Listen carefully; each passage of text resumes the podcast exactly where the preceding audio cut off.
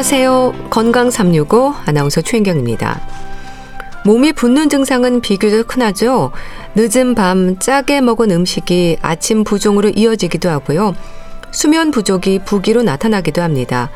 하지만 일시적인 부기가 아니라 지속적이라면 그래서 부기가 살이 되는 일도 생긴다면 건강에 문제가 없는지 살펴봐야 하지 않을까요? 질환으로 인한 부종을 비롯해서 몸이 붓는 위치도 확인해야 하지 않을까 싶은데요.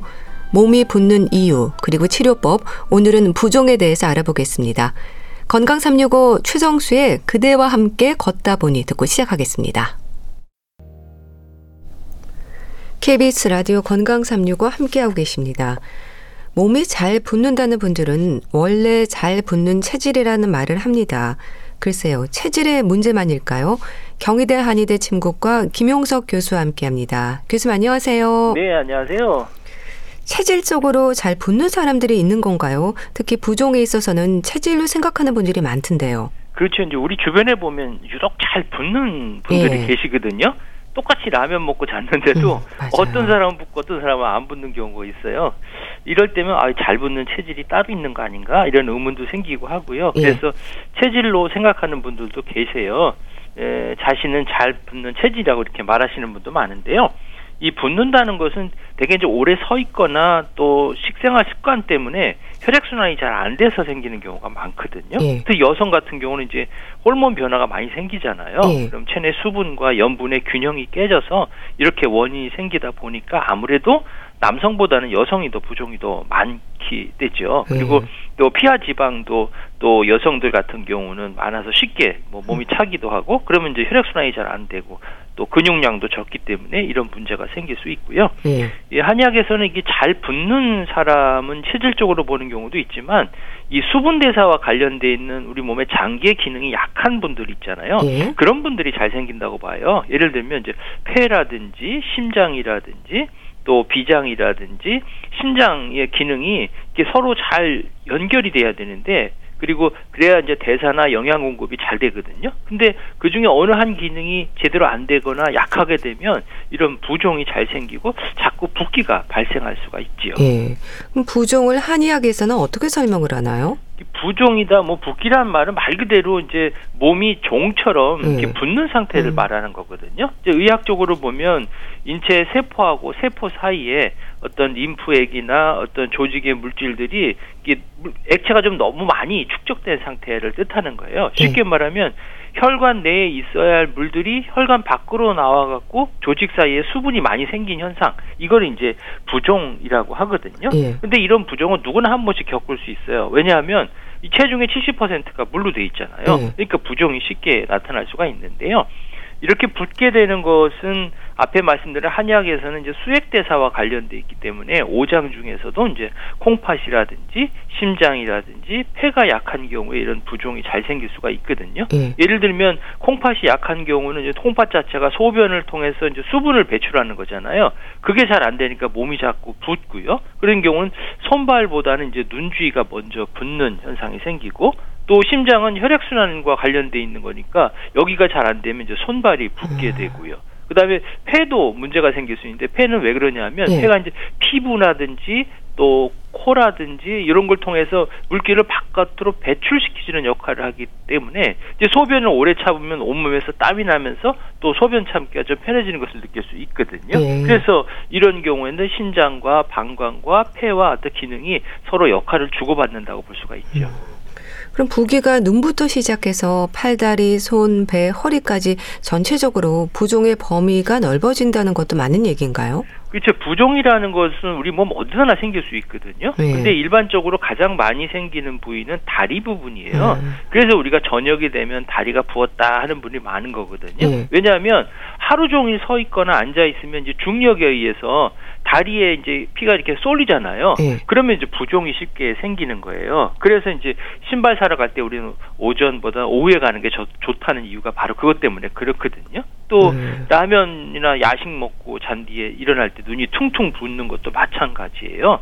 서 있을 때는 다리가 피로 쏠리지만 누워 있으면 피가 온몸에 골고루 퍼지잖아요. 예. 그때 눈꺼풀이 다리 부분보다 얇기 때문에 쉽게 붓는 거지요. 네. 사실 그렇게 자기 전에 짜게 먹는다거나 할 때도 그렇고요. 잠을 잘 못 자거나 피곤해서도 그렇고요. 일시적으로 붓는 경우도 흔하지 않나요? 네, 그렇죠. 이제 큰 병이 없는 건강한 사람도 이제 짜게 먹거나 또 야식을 즐기게 되면 남들보다 잘 붓게 되거든요. 예. 왜냐하면 짜게 먹으면 먹을수록 우리 몸속에 있는 나트륨의 그 농도가 많으니까 그걸 낮추기 위해서 체액의 양을 늘리는 거거든요. 예. 그러면 몸속에 수분이 많아지니까 그러면 더 붓게 되는 거지요. 그런데 짜게 먹는다가 해도 이제 시간이 지나면 나트륨이나 수분이 이제 천천히 이게 줄어드는데 밤에 먹고 곧바로 잠들면 이게 계속 유지가 되니까 더 많이 붓게 되는 거거든요. 예. 그러면 어떤 분들은 그래요. 물 먹어도 그러나요? 음, 물 먹어도 네. 뭐 이런 분들 있잖아요. 아. 이런 경우도 이제 어떤 경우냐면 이제 콩팥이 안 좋아서 신장 기능이 나쁜 경우라든지요. 또 심장의 기능이 좀 약해진 경우라든지 또는 뭐 간 경화의 복수 찬불이라든지 갑상선 기능 저하증 있는 분 이런 분들이 물을 과도하게 마시면 네. 이제 부종을 일으키거나 부종을 또 악화시킬 수가 있지요. 네. 근데 또 아침에 부었다가도 몇 시간 지나면 괜찮아지는데 나이 들수록 회복이 되는 시간도 길어진다는 말도 하거든요. 나이도 연관이 있을까요? 그렇죠. 나이가 문제군요. 네. 사실 아무래도 나이가 들게 되면 이 젊었을 때보다는 이제 신진대사가 떨어지잖아요. 음. 네. 그러니까 그 붓는 것의 원인이 되는 질환을 아무리 치료해도 붓기가 잘 가라지 않는 경우가 많이 있어요. 아. 왜냐하면 나이가 들면 혈액 순환이 제대로 잘 안 되죠. 그러면은 노폐물이 몸에 쌓인단 말이에요. 예. 그러면 혈관도 노예되고 혈관에 삐떡이 같은 것이 생기면 혈전이 생기면 부종이 잘 생기고 또 젊었을 때처럼 이렇게 빨리 회복되지가 않기 때문에 그렇거든요. 예. 그래서 이제 나이가 드신 분들은 의자에 앉아서 한쪽 무릎을 쭉 펴고 발을 허벅지 높이만큼 이렇게 올린 다음에 내리는 이런 동작 있잖아요. 예. 이런 걸 하루에 한 열번씩 이렇게 계속 음. 반복하면 도움이 되고요. 예. 또 부종이 너무 심한 분 어르신들 같은 경우는 평소에 이제 압박 스타킹 있잖아요. 의료용으로 파는 거 그런 것도 신는 것도 하나의 방법이죠. 네. 그럼 또 부기가 살이 된다는 말이 있는 것처럼요. 정말 붓다가 살이 되거나 비만으로 인해서 부기를 느끼기도 하나요? 지금 많이 질문하시는 건데요. 예. 부종이 오래되면 이게 살이 된다, 그러니까. 지방이 되냐 이렇게 질문하시는 분이 많은데요. 사실 그렇지는 않거든요. 음. 부종은 앞에 말씀드린 것처럼 물이잖아요. 예. 그 혈관 내 수분이 바깥으로 나와서 많이 돼 있는 상태잖아요. 그러니까 에너지가 축적된 지방하고는 좀 다른 거죠. 예. 그리고 부종과 비만도 치료하는 것도 근본적으로 다른 거거든요. 뭐 대개 이제 원인이 있는 이제 부종 같은 경우는 질병들을 치료하고 특별한 원인이 없는 경우에는 뭐 염분 섭취를 줄이고 또 림프 순환을 촉진시키는 뭐 스트레칭하면 좋아지거든요. 그렇지만 이제 비만은 그렇게 하면 되는 건 아니잖아요. 그래도 어떤 경우는 이제 비만한 사람에서 또 부종이 자주 발생되는 경우는 있어요. 왜냐하면 비만이 심한 경우는 혈액순환이 좋지 않잖아요. 예. 그러면 이제 부종이 생길 수 있죠. 또 음. 이제 부종으로 심한 경우에는 신진대사가 잘 일어나지 못하기 때문에 에너지를 잘 사용하지 못해서 지방으로 축적돼서 또 비만이 심해지는 경우도 있죠. 그렇기 때문에 부종이 지방이 되는 건 아니지만 또 부종으로 인해서 지방이 더 축적될 수는 있기 때문에 지방 축적이 이런 부종을 악화시킬 수 있는 요인은 될 수는 있지요. 네. 이 부기, 부종이 눈으로도 확인이 되는 부분이잖아요. 근데 몸이 붓는다는 건 건강에 좋은 신호는 아닐 것 같은데 어떨까요? 그렇죠. 우리 몸에 부종이 생기고 붓는다 이거는 건강의 적신호를 뜻하는 거죠. 예. 왜냐하면 부종이 발생했다는 것은 뭔가 어, 흐름이 막혔다는 거고요. 음. 뭔가 원활하게 소통이 될, 되지 않는다는 걸 얘기하기 때문에 혈액순환이 기능이 떨어졌다든지 신진대사의 기능이 떨어졌다든지 또 결국에는 우리 몸의 면역체계에 뭔가 이상이 생겼다는 어떤 증거가 되기 때문에 그렇죠. 예. 근데 얼굴만 붓는 사람도 있고 다리가 붓기도 하고요. 부종에도 종류가 있겠죠. 그렇죠. 이제 부종이 어느 특정한 부위에만 이렇게 부분적으로 생기는 것도 있고요. 네. 몸의 전반적으로 생기는 경우도 있어요. 근데 또 이제 유발되는 원인 질환에서도 좀 차이가 날 수 있고요. 되게 이제 부종을 위치로 보면 이제 국소 부종이라는 게 있고 네. 전신 부종이라는 게 있어요. 네. 이제 국소 부종이라는 것은 주로 뭐 한쪽 다리에만 이렇게 생기는 부종과 같이 주로 어떤 특정 부위에서 부종이 생기는 걸 말하는 거고요. 전신 부종이라는 건 말 그대로 몸의 전반적으로 붓는 현상을 말하는 거죠. 그렇게 전신 부종, 국소 부종 어디가 얼마나 붓는지에 따라서도 위험도가 달라질까요? 그렇죠. 이제 부종이 어디에 생기느냐, 전체적으로 생기느냐에 따라 좀 달라지고요. 예. 대개 이제 국소 부종이라고 하는 대개 이제 다리가 붙는 경우가 많거든요. 어, 심한 경우는 다리 무게가 한 2kg 내지 어. 4kg까지 늘어날 정도로 걸음걸이가 상당히 부자연스러울 수가 있어요. 그러면 이게 뭐가 문제가 되면 혈액순환이 안 되면 피부 자체가 이제 궤양이 더 악화될 수가 있거든요. 예. 그러면요 종아리가 아프기도 음. 하고요, 저리기도 하고요, 또 발바닥이 뜨겁기도 하고 예. 또잘 때 쥐가 나기도 하고요. 그다음에 이제 전신 부종은 대개 보면 이 잘 맞던 반지가 잘 안 맞는다든지 예. 또 발이 부어갖고 신발 신기가 어 힘들어지는 이런 가벼운 증상에서부터요 점점 이게 증상이 심해지고 위험해지면은 뭐 얼굴이라든지 특히 이제 눈 주위가 많이 붓고요. 피부를 손으로 꼭 눌러봐도 이제 오랫동안 그 자국이 남아 있어서 일상생활이가 힘들어지는 그런 경우까지 나타나게 되죠. 예.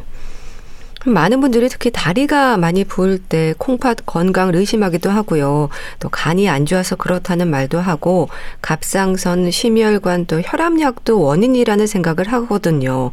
그만큼 다리 부종이 흔한 걸까요? 맞는 얘기니도 궁금합니다. 그렇죠. 어, 다리 부종에 생기는 여러 가지 원인들 이제 부종이 생길 수 있는 원인 질환을 보게 되면요. 대개 이제 콩팥을 제일 많이 의심하잖아요. 예. 묻게 되면 왜냐하면 이 콩팥이 이 소변을 통해서 우리 몸에 수분들을 빼주는 거잖아요. 음. 근데 이제 다량의 단백질이 소변으로 빠져나가게 되면 이제 콩팥에 병이 생겨서 그러면 이 혈액 중에 있는 단백질 농도가 떨어지거든요. 예. 그러면 체내의 삼투압 농도가 떨어지면서 얼굴이나 팔다리에 아주 붓기가 심하게 나타나는 음. 이런 현상이 생기기 때문에 콩팥에 문제가 있기 때문에 주로 이제 얼굴과 눈꺼풀에 부종이 생기는 게 특징이고요. 네. 또 심장에도 병이 생기면 이게 붓기가 생기는 거예요. 왜 그러면 심장은 우리 몸의 혈액 순환을 돕는 거잖아요. 그러니까 심장에 병이 생기면 이 혈액 순환에 문제가 생기니까 전신적으로 흐르는 이제 혈액 순환이 원활하게 되지 않아서 부종이 생겨도 주로 이제 다리 쪽에 음. 생기죠. 심장과 가장 먼 그 종아리 다리부터 시작해서 뭐 배나 폐에 이제 수분이 점점 차고 온몸이 붓고 그러면 이제 가슴이 답답하고 호흡곤란도 생기게 되고요. 예. 또 이제 간에 문제가 생겨도 생기게 되거든요. 이제 간이 이제 세포와 혈액 사이에 이제 삼투압을 유지시켜 주는 게 알부민이거든요. 이게 간에서 만들어지는데 아. 요 간에서 병이 생기게 되면 이 혈액수에 있는 그 알부민 농도가 떨어지잖아요. 예. 그러면 이제 부종이 생기는 거예요. 그래서 간이 안 좋은 사람들 을 보면 부종이 주로 이제 다리나 뭐 복수 찬다고 얘기잖아요. 그 배대에 많이 나타나고요. 또 이제 갑상선 기능이 조금 떨어지는 경우도 문제가 생기는데 이 갑상선이라는 게 우리 몸에서 그 에너지 생성 속도를 조절하는 거거든요. 예. 근데 여기에 문제가 생기게 되면은 그 여유 에너지가 남게 돼요. 그러면 이 여유 에너지가 삼탑이 높은 곳으로 이동하기 때문에 이때 되면 이제 몸이 음. 붓기가 되죠. 그러면 몸이 나른하고 다리가 붓게 되는 이런 현상이 생기고요. 네. 또 갑상선에 문제가 생기면 목소리도 좀 이상해지잖아요. 음. 그리고 또 빈혈이나 영양실조 있을 때도 마찬가지예요. 그러니까 영양분이 부족하니까 혈관 내에 이제 알부민이나 이런 글로불린 수치가 낮아지거든요. 예. 그러면 삼투압이 떨어지니까 부종이 생기는 거예요. 그래서 옛날에 그 못 먹고 헐벗은 시절에 이제 얼굴이 퉁퉁 붓는 아, 애들 있잖아요. 예. 바로 이것 때문에 생기는 거죠. 다리 부종은 한쪽 다리가 붓는 건가요? 양쪽 모두 부종이 생기나요? 네, 한쪽 다리만 볼 수도 있고요. 음. 양쪽이 다 볼 수가 있는데 이제 원인에 따라 좀 달라졌어요. 음. 되게 심장 질환이 있을 때는 양쪽 다리가 붓거든요. 우리 몸에 혈액 순환을 시켜주는 심장에 문제가 생기게 되면 혈액 순환이 제대로 안 되니까 붓게 되고 그러니까 오후에 주로 이제 양쪽 종아리나 발목 같은데 이제 부종이 잘 생기게 되고요. 반면에 이제 한쪽 다리만 심하게 붕괴는 혈관에 문제가 생기는 경우가 있어요. 네. 이럴 경우는 혈류 속도도 느려지고 혈액이 끈적끈적해지면서 이제 혈전이 생기게 되거든요. 그럼 혈전이 한쪽 하지 정맥을 막아서 이게 붓고 또 색깔도 변하고 열감도 네. 생기고 쥐가 나기도 하고 통증도 나타나는 거죠. 또 그렇게 다양한 원인에 따라서 생기는 다리 부종이라면 원인과 관련한 증상들도 동반되지 않을까 싶은데요. 뭐 심장 이상이라면 숨이 찬다거나 하지 않을까요? 그렇죠. 이제 숨이 차고 몸이 자꾸, 자꾸 붓게 되는 현상은 심장 건강에 아주 나쁜 적신호라고 볼 수가 있거든요. 예. 심장의 기능이 떨어지면 그만큼 우리 몸에서 필요하는 심장 박출량을 충분하게 해주지 못하게 되니까 이러니까 이제 숨이 차고 가슴이 답답한 현상이 생기거든요. 처음에는 이제 심한 운동할 때만 이런 증상이 있었지만 저 증상이 심해질수록 이제 조그만 일상적인 가벼운 활동에도 이제 숨이 차게 되는 현상이 나타났죠. 예. 또 올해는 고혈압 환자들에게 다리 부종이 있다면 어떤 위험이 있는 건가요? 이제 잘 고혈압이 잘 조절되면 되는데 이게 조절되지 않고 되다 보면 이게 콩팥에 문제를 생길 수가 있어요. 네. 그러니까 사구체 모세혈관에 압력을 가해져서 사구체를 손상시키거든요. 그러면 이런 문제가 생기고 그러면 혈압이 조절이 잘 안 되고 혈압이 증가함에 따라서 이제 만성 콩팥의 어떤 질환도 점점 높아지기 때문에 고혈압 환자의 한 10명 중에 2명 정도가 이제 콩팥 기능이 저하되는 현상이 나타나거든요. 예. 그러면 이제 피로라든지 무기력해지고 붓고 또 아침에 일어나면 눈이 푸석푸석하고 건조해지고 가렵고 하는 증상들이 나타나죠. 네. 아무래도 부종에 대한 원인을 찾는 게 가장 중요할 것 같은데요.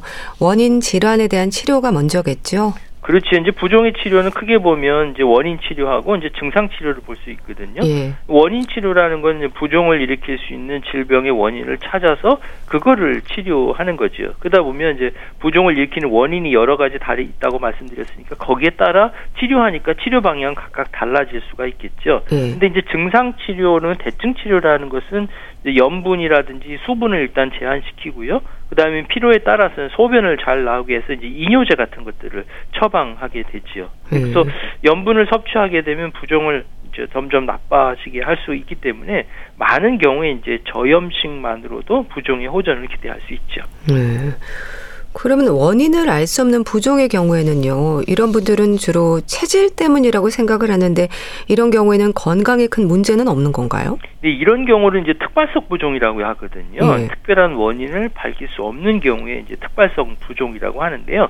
이런 경우는 이제 우리 몸의 전신에 이제 골고루 붓고 또 아침보다는 오후에 더 심하고 심하면 체중이 뭐 하루에 1, 2kg씩 오락내락하는 이런 정도거든요. 근데 문제는 뭐냐면 아무리 겨- 음. 검사해도 이상이 없다는 예. 거예요. 이제 이런 경우를 특발성 부종이라고 되는데 대부분 이제 모세혈관에서 빠져나가는 수분의 양이 정상인보다 이제 많거나 아니면 이제 스트레스나 또 정신적인 요인 때문에 생기는 경우가 상당히 많아요. 예. 주로 이제 남성보다는 여성들한테 생기고요. 20, 40대의 어떤 연령층에서 많이 생기게 되는데 아무래도 여성은 이제 생리 주기와 이제 밀접한 관계가 있기 때문에 이런 현상이 생기고요. 사실 이거는 뭐 생명에 지장을 줄 만큼 그렇게 심각한 병은 아니지만 예. 주기적으로 이런 부종이 생기니까 우리 몸이 상당히 좀 불편감을 느끼게 되거든요. 그래서 이렇게 특발성 부종인 경우는 가급적 음식을 싱겁게 드시 고 또 고기를 좀 적게 드시면서 마음을 좀 편안하게 하시는 게 좋을 것 같습니다. 예. 또 부종에 있어서 민감하게 반응해야 하는 부분이랄까요? 단순히 부기가 살이 됐다는 말로 소홀하면 안 되는 상황들이 있지 않을까 싶은데 어떨까요? 근데 이런 경우는 뭐 질병적인 부분도 있지만 한 예를 들면 여성들 같은 경우는 조금 소홀하면 안 되는 게 뭐냐면 예. 임신하고 출산할 때 이- 이런 분들이 있는 경우가 많거든요. 예.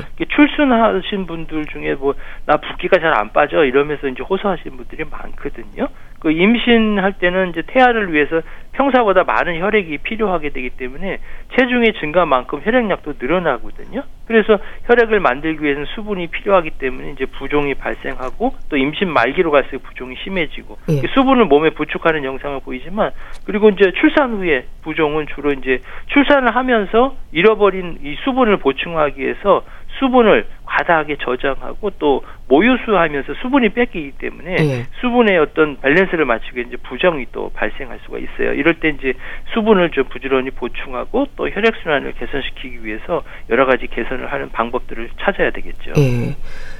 부종에 대한 한의학적 치료는 침인가요?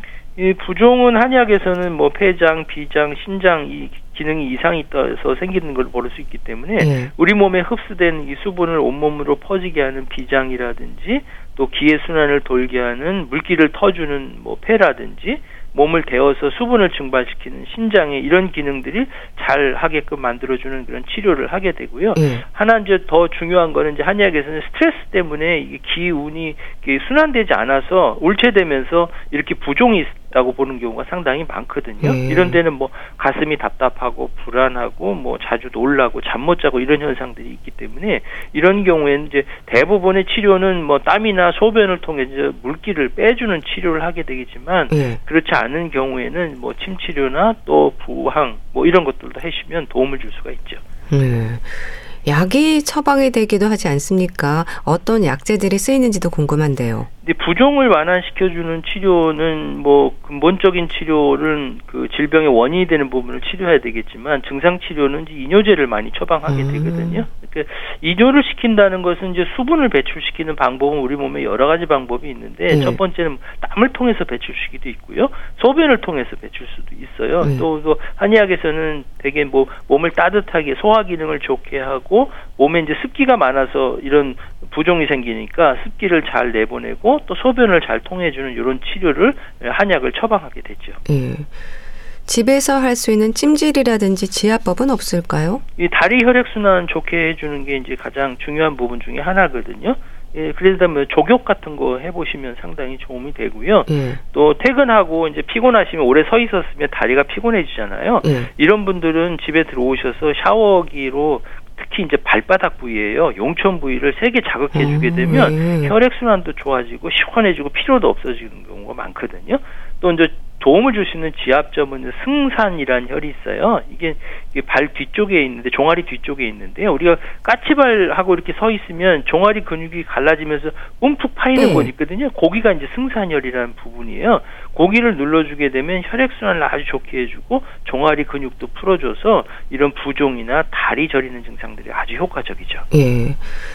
우리가 산후 부종을 없애는데 호박을 떠올리잖아요. 그럼 다른 부종에도 호박은 효과가 있을까요? 이런 음식이나 차에 대해서도 조언을 주시면 좋겠는데요. 네, 호박 자체는 이제 항이뇨 호르몬이 분비를 억제해서 이뇨 작용을 촉진시키거든요. 예. 그리고 또 당이라 당질이라든지 뭐 단백질이라든지 비타민 A, C 뭐 이런 영양분이 상당히 많기 때문에 좀 몸이 좀병 어, 후에 이제 회복기에 있는 분들 부종 생기는 경우에는 호박에 팥을 넣어갖고 호박죽을 끓여 드시면 좋고요. 또 이뇨 작용이 강한 율무 있잖아요. 그 같이 죽을 써서 드시면 훨씬 더 좋고 그 외에도 뭐 옥수수 수염차 같은 경우는 이뇨 작용도 좋고 부종도 빼주고요. 예. 뭐 토마토라든지 오이 같은 것도 좋고 또 부종에 도움을 주는 음식은 이제 질경이 씨 같은 것도 상당히 도움을 줄 수 있고요. 예. 미나리도 좋거든요. 그리고 뭐 콩이나 팥 같은 음식은 또 이뇨 작용이 뛰어나서 아주 부종에는 효과적이고 예. 그리고 팥은 피로 회복이나 이런 데도 상당히 도움을 줄 수가 있죠. 예. 또 부기를 줄일 수 있는 방법으로 생활에서 개선할 수 있는 방법도 좀 알려주세요. 어, 우리 몸이 붓는 증상이 나타나면 이제 몸이 무겁고 여기저기가 결리고 전반적으로 이제 컨디션이 좀 나빠지잖아요. 피부가 푸석푸석해지는 것은 물론 이제 생활 리듬도 깨지니까 우울증까지 이렇게 호소하는 분들이 상당히 많아요. 예. 그렇기 때문에 평소에 붓기를 예방하기 위해서는 우선 일상적인 생활 속에서 운동을 좀 해주시는 게 좋아요. 맨선 초제 같은 게 가장 좋고요. 뭐 예. 뭐 국민체조 같은 게 좋고 뭐 걷기 운동 같은 걸 해서 유산소 운동을 해주게 되면 이런 운동이 우리 몸의 이게 온도를 상승시켜 주거든요. 그러면 이제 혈액 순환이 좋아져요. 예. 그러면 운동을 통해 이제 붓기가 많이 빠지게 되고요. 또 음식을 드실 때 짠 음식은 각적 피하시는 게 좋아요. 왜냐하면 네. 몸속에 수분이나 나트륨이 많으면 그 몸속에 이제 수분을 끌어들여서 쉽게 붓기 때문에 그렇거든요.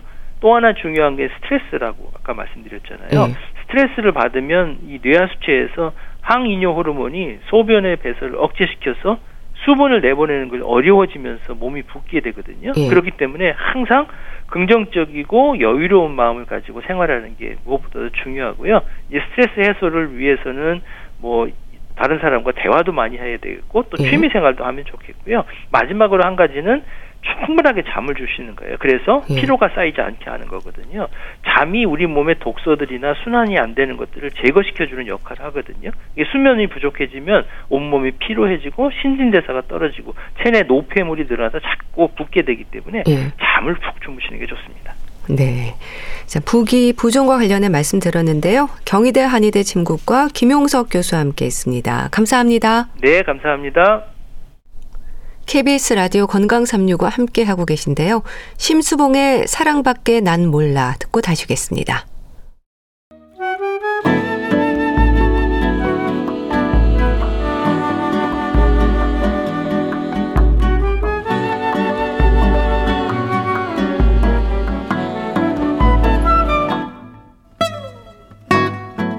건강한 하루의 시작. KBS 라디오 건강 365 최윤경 아나운서의 진행입니다. KBS 라디오 건강 365 함께 하고 계십니다. 북컬럼니스트 홍순철 씨가 소개하는 건강 책 정보.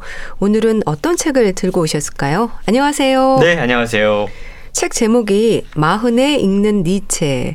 글쎄요, 나이 마흔과 철학자 니체 어떻게 연결이 되는 걸까요? 예, 참 이런 연결이 저도 생소한데 예. 책을 읽다 보니까 연결이 되더라고요. 아, 그래요.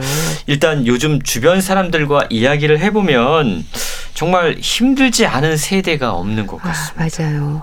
뭐 청소년도 힘들다고 이야기를 하고요. 청년도 힘들다고 하소연하고요. 중년, 노년에 이르기까지 자신 세대가 가장 요즘 힘들다, 어렵다라고 하면서 이야기를 합니다. 요즘 서점에 가보시면 행복이나 마음의 안정을 찾는 책들이 본물 터지듯 쏟아져 나오고 있는데 네. 그 이유는 그만큼 우리가 마음의 안정을 찾기가 힘들어서 그럴 것 같다는 생각을 하는데요. 이 책은 특별히 마흔 주변을 살아가는 세대를 위한 책이라고 할 수 있습니다. 예. 우리가 마흔 그러면 인생의 어떤 중반전을 지나는 과도기라고 이야기할 수 있을 것 같아요. 그러면서 여러 가지 고민과 갈등이 생깁니다. 뭘 새로 시작하려니까 좀 늦은 것 같기도 음. 하고 그렇다고 안 하려니까 시간이 너무 앞으로 많이 남아 있는 것 같아서 애매한 그런 나이가 이제 마흔 주변이라고 이야기할 맞아요. 수 있는데요. 그러면서 또한 마흔은 일종의 시금석 같은 역할을 합니다. 그 사람이 지금까지 어떻게 살아왔는지를 보여주는 어떤 증거라고 할 수 있고요. 그 사람이 앞으로 어떻게 살아가게 될지를 가늠할 수 있는 지점이기도 합니다. 예. 공자가 그런 이야기 했죠. 나이 마흔을 일컬어서 불혹이다. 근데 이 말에 대해서 어떻게 생각하세요? 정말 그럴까요? 마흔이 되면 불혹, 어, 주변에 웬만하면 미혹되지 않고 네. 자신의 감정을 잘 절제할 수 있다. 라고 해서 불혹이라고 쉽지 이야기하는데 않아요. 정말 마흔이 불혹일까요? 음. 사실 이 이야기는 너무 오래전 했던 이야기라서 이제 좀 바뀌어야 될 것 같아요. 지금 우리가 살고 있는 시대에 평균 연령이 늘어나고 생애 주기가 많이 바뀌었습니다. 그러면서 마흔이 어찌 보면 이제 인생에서 가장 많이 흔들리는 시기가 아닐까라는 생각을 해보게 되는데 예. 특히 경쟁이 상당히 치열한 대한민국에서 태어난 이상 아마 죽을 때까지 공자가 이야기했던 불혹의 경지에 도달하는 게 과연 가능할지 의심이 되기도 하더라고요. 음, 참 많은 분이 마흔 즈음에 접어들면 안정기로 생각을 하지만요. 사실 40대를 살아보면 만만치가 않죠. 그렇습니다. 이 마흔과 니체가 서로 어떻게 연결이 될까? 네. 이제부터 한번 연결 지점을 찾아보겠습니다. 네. 니체 그러면 독일 출신 철학자죠. 2000년 동안 서양을 지배했던 이 종교적 가치관이 무너졌던 19세기 말의 철학자입니다. 자기 애를 확립하고 운명을 극복하고 자기 성장을 상당히 중요하게 생각을 했고요. 고통이나 절망이나 허무로 가득한 인간에게 그럼에도 불구하고 자신의 운명을 받아들이고 사랑하라. 이런 메시지를 남겼던 철학자입니다. 예. 그동안 어떤 인생을 살게 될지도 모른 채 정말 앞만 보고 열심히 살아왔던 마흔들이 갑자기 내가 지금 잘 살고 있는 음. 게 맞나? 예. 내가 앞으로 가야 할 길이 이 길이 맞나? 네. 라는 생각이 들 때가 있죠. 그런 사람들이 바로 이 니체의 철학을 만나면 도움이 된다라는 건데요. 이 책은요, 출간 5개월 만에 우리나라에서 10만 부가 넘게 팔렸어요. 그만큼 이 실존주의 철학자 니체의 삶의 사상에서 마흔 이후에 인생의 후반전을 살아갈 수 있는 일종의 삶의 지혜를 얻을 수 있다라는 건데요. 예. 니체는 가장 유명한 말이 있죠. 신은 죽었다. 이 아포리즘을 통해서 아, 신을 기대하면서 여기서가 아닌 천국에서의 삶을 희망하면서 여기에서의 삶을 엉망으로 살지 말아라. 라고 음. 이야기했습니다. 지금 여기의 중요성을 강조했던 거죠. 지금 여기에서의 삶을 주도적으로 치열하게 살아야 한다라고 이야기했습니다. 예. 실제로 니체란 철학자는 글을 쓰면서 풍자나 비유나 은유를 자주 사용을 했고요. 경구라던가 잠언을 내세워서 진리를 설파하는 우리가 이걸 아포리즘이라고 이야기하는데 네. 그런 방법을 즐겼습니다. 자라투스트라는 이렇게 말했다라는 책을 통해서 또 니체 전집 21권을 통해서 여러 가지 메시지를 남겼는데 오늘 소개해드리는 마흔에 읽는 니체 이 책을 쓰신 분은요 서평가 장재형이라는 분이세요. 네. 니체에 빠져서 네. 니체의 여러 아포리즘 책을 읽고 그 내용을 현대인들이 알기 쉽게 소개하고 있습니다. 수많은 인생의 난관을 이겨내면서 자신의 삶을 사랑했던 니체야말로 우리 마흔이 닮아갈 만한 인물이다라고 이야기합니다. 아, 니체는요, 자기 스스로 상당히 불행했던 사람이었습니다. 예. 원인을 알 수 없는 두통, 신경쇠약, 위장장애, 가슴 통증, 우울증, 정신착란, 그야말로 종합병동이었어요. 그럼에도 불구하고 니체는 자기 자신과 투쟁하면서 자기의 어떤 철학을 정립했는데요. 예. 요즘 말로 이걸 중꺾마라고 어. 이야기하죠. 중요한 건 꺾이지 않는 마음이다. 꺾일 수밖에 없는 상황에서도 끝까지 자기의 삶을 찾기 위해 도전했던 그 정신을 전하면서 예. 더 나은 방향을 고민하고 있는 마흔들에게 인생의 나침반을 음. 선물해주고 있는 겁니다. 그러니까 중년의 나이를 살아가는 분들의 마음이 잘 담겨 있나 보죠. 그렇습니다. 이 책에는요, 어떤 구체적인 해답을 제시하기보다는 니체의 삶과 사상, 그리고 그가 고민했던 철학의 지점들을 이야기하면서 누구보다 치열하게 무의미, 그리고 무기력에 맞서 투쟁했던 한 인물의 여러 장면들을 소개하고 있어요. 예. 니체가 신은 죽었다라고 이야기한 건 사람들이 종교에 빠져서 천국만 상상했던 걸 지적했던 겁니다. 이원론적인 이분법적인 세계에 빠져서 이 세상을 대충 사는 사람들을 위한 도발이었던 것이죠. 그리고 인간의 자유를 억압하고 있는 신의 지배에서 벗어나야 된다는 선언이었던 겁니다. 예. 그 당시가 사실 중세 이후에 신학이 무너지고 중세가 무너지고 허무주의가 득세하던 시기였다고 그래요. 그때 니체는 신이라는 개념 대신에 초인 독일 말로 이걸 위버멘시라고 얘기하는데 예. 이런 개념을 선보였습니다. 그러니까 인간 너머의 인간이 우리에게 필요하다. 음. 라는 의미였던 거죠. 예. 신을 찾지 말고 우리 스스로 초인이 되자. 이 초인은요, 모든 관습과 굴레에서 벗어나서 자유로운 정신을 갖춘 존재다. 예. 그리고 각종 편견, 그리고 앞서 어떤 이분법적인 세계관 같은 편견에서 벗어나서 세상을 넓은 시야로 볼 수 있는 존재다라고 이야기합니다. 예. 그러니까 마흔에 읽는 니체란 책에서도 우리에게 위버맨시 이 초인 정신을 강조하고 있는 겁니다. 누군가에게 의존하고 나약해지지 말고 자기 스스로 우리도 신과 같은 존재 초인이 한번 되어보자. 창조할 수 있는 능력을 갖춰보자라고 마흔들에게 주문하고 있는 겁니다. 예. 열린 사고를 갖자. 더 세상을 더 넓게 바라보자. 인생의 전반전을 살아온 관습과 틀에서 벗어나 보자. 더 나- 넓은 시야를 가지고 세상을 바라보자라고 이야기를 하고 있는 겁니다. 예. 그래서 저자는요. 마흔이 이제 불혹이 아니라 어쩌면 다혹 이어야 할지도 모른다. 유혹이 많을 수밖에 없는 새로운 것들에 대한 호기심을 가져야 되는 시기다라고 이야기하고 있습니다. 불혹이 아닌 다혹. 글쎄요, 뭐 전후 시기에 태어난 베이비붐 세대 입장에서 보면요. 지금의 마흔이 다소 좀 나약하다고 느껴질 수도 있을 것 같은데요. 근데 그렇게만 바라볼 건 아닌 것 같아요.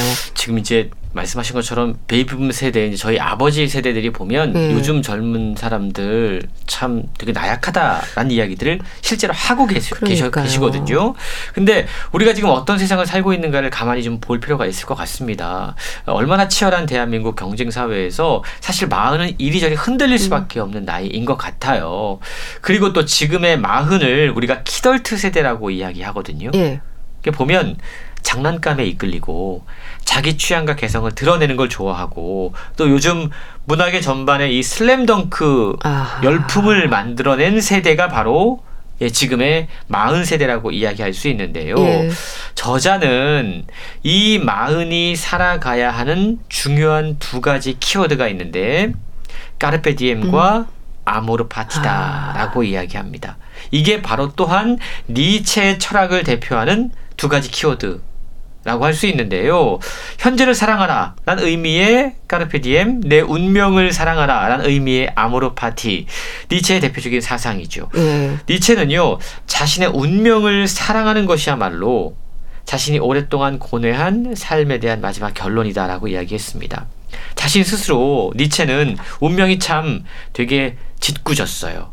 앞서 제가 말씀드린 것처럼 종합병동이라고 말씀드리지 예. 않았습니까? 수많은 병에 시달리면서도 거기에 굴복하지 않았습니다. 그 운명을 사랑했어요. 그러면서 우리에게도 그래야 된다라고 이야기를 하고 있는 거죠. 예. 삶에서 발생하는 좋고 나쁜 모든 것들, 과거에 대한 후회와 미래에 대한 불안, 또 인간의 의지로 극복할 수 없는 필연적인 것들이 분명히 있다. 근데 그거 푸념하면 뭐하니? 음. 받아들여야 된다. 예. 그리고 거기에서 그치지 말고 오히려 긍정하고 사랑할 수 있어야 된다라고 이야기를 합니다. 예. 또 불합리하고 고통스러운 순간이 있을지라도 지금 이 순간을 있는 그대로의 자신을 그리고 자신의 삶을 사랑할 때 우리는 비로소 우리의 운명을 직시하면서 더욱더 초인처럼 위버맨시처럼 위대해질 수 있다라고 설명하고 있는 겁니다.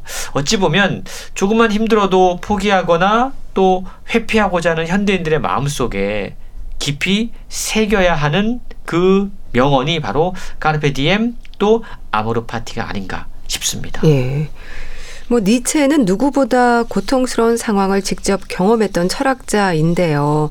이런 메시지를 남길 수 있었다는 게 참 대단한 것 같아요. 그렇습니다. 이런 철학을 통해서 우리의 삶에 뭔가 좀 새로운 전환점들이 필요 하기도 한데요. 예. 모든 가치의 전도란 시각으로부터 시작되는 이 니체의 철학과 사상, 의심과 질문으로부터 시작이 됐습니다. 예. 니체는요, 내가 알고 있는 것들이 신뢰할 만한 것인지 의심하라 라고 이야기했어요.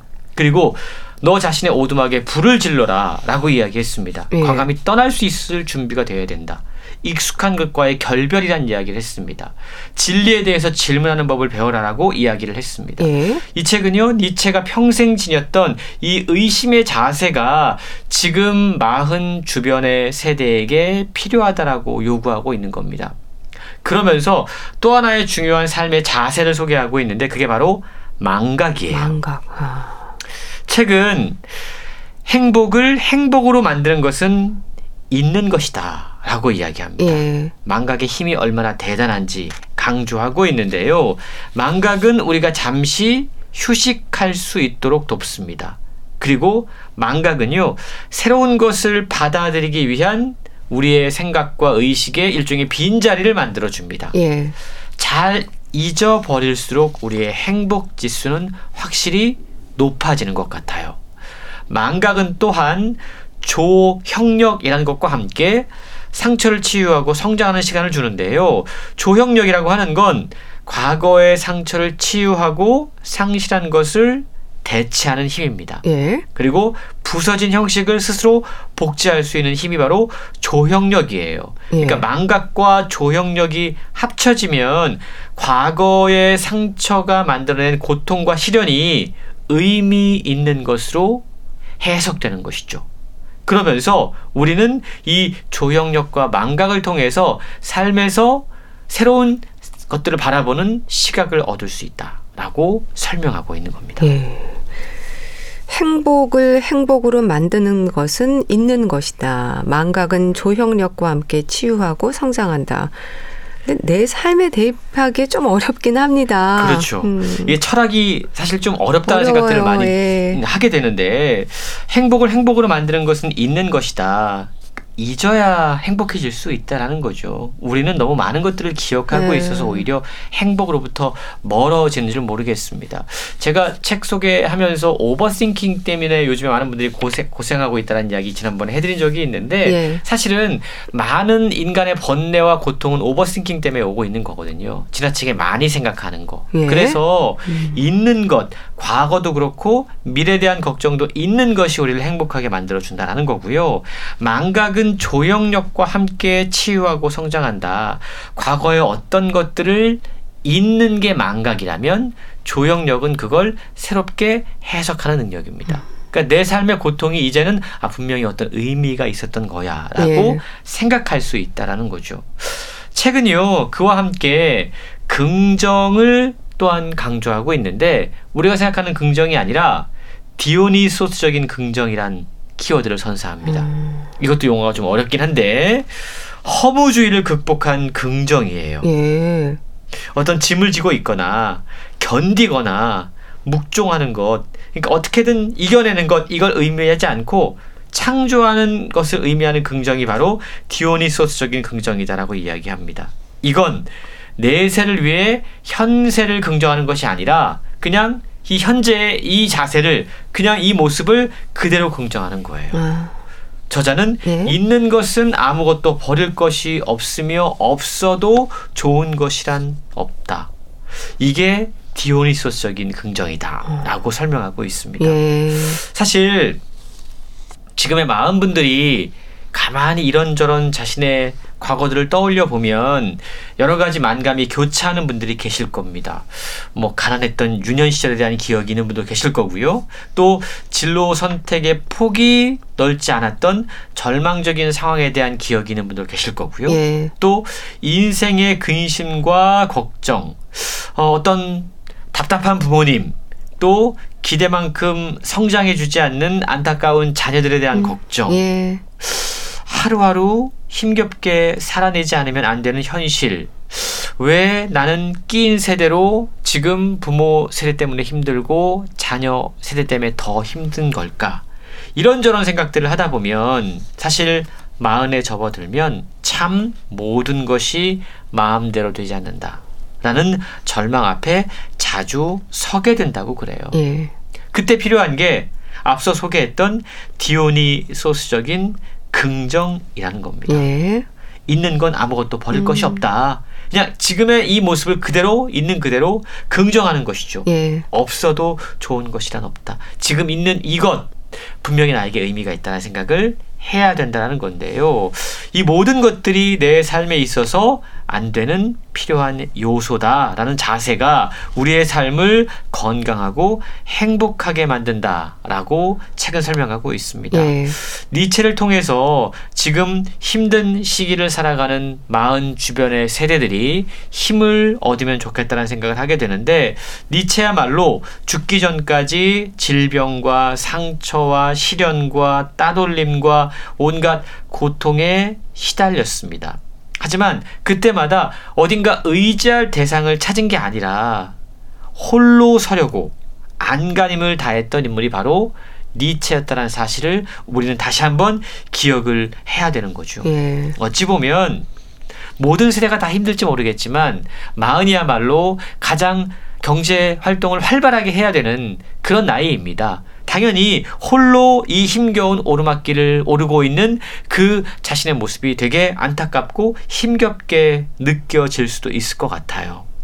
그런 분들에게 아니 어쩌면 힘겹다라고 느끼는 모든 사람들에게 니체가 했던 그 아포리즘은 삶의 무기가 될 수 있고요. 예. 우리를 더욱더 건강하게 만들어주는 중요한 용기의 메시지가 될 수 있을 것 같습니다. 네. 자, 마흔에 읽는 니체 소개해 주셨는데요. 잘 들었습니다. 북컬럼니스트 홍순철 씨와 함께 했습니다. 감사합니다. 감사합니다. 일기예보의 인형의 꿈 보내드리면서 인사드릴게요. 건강365 아나운서 최인경이었습니다. 고맙습니다.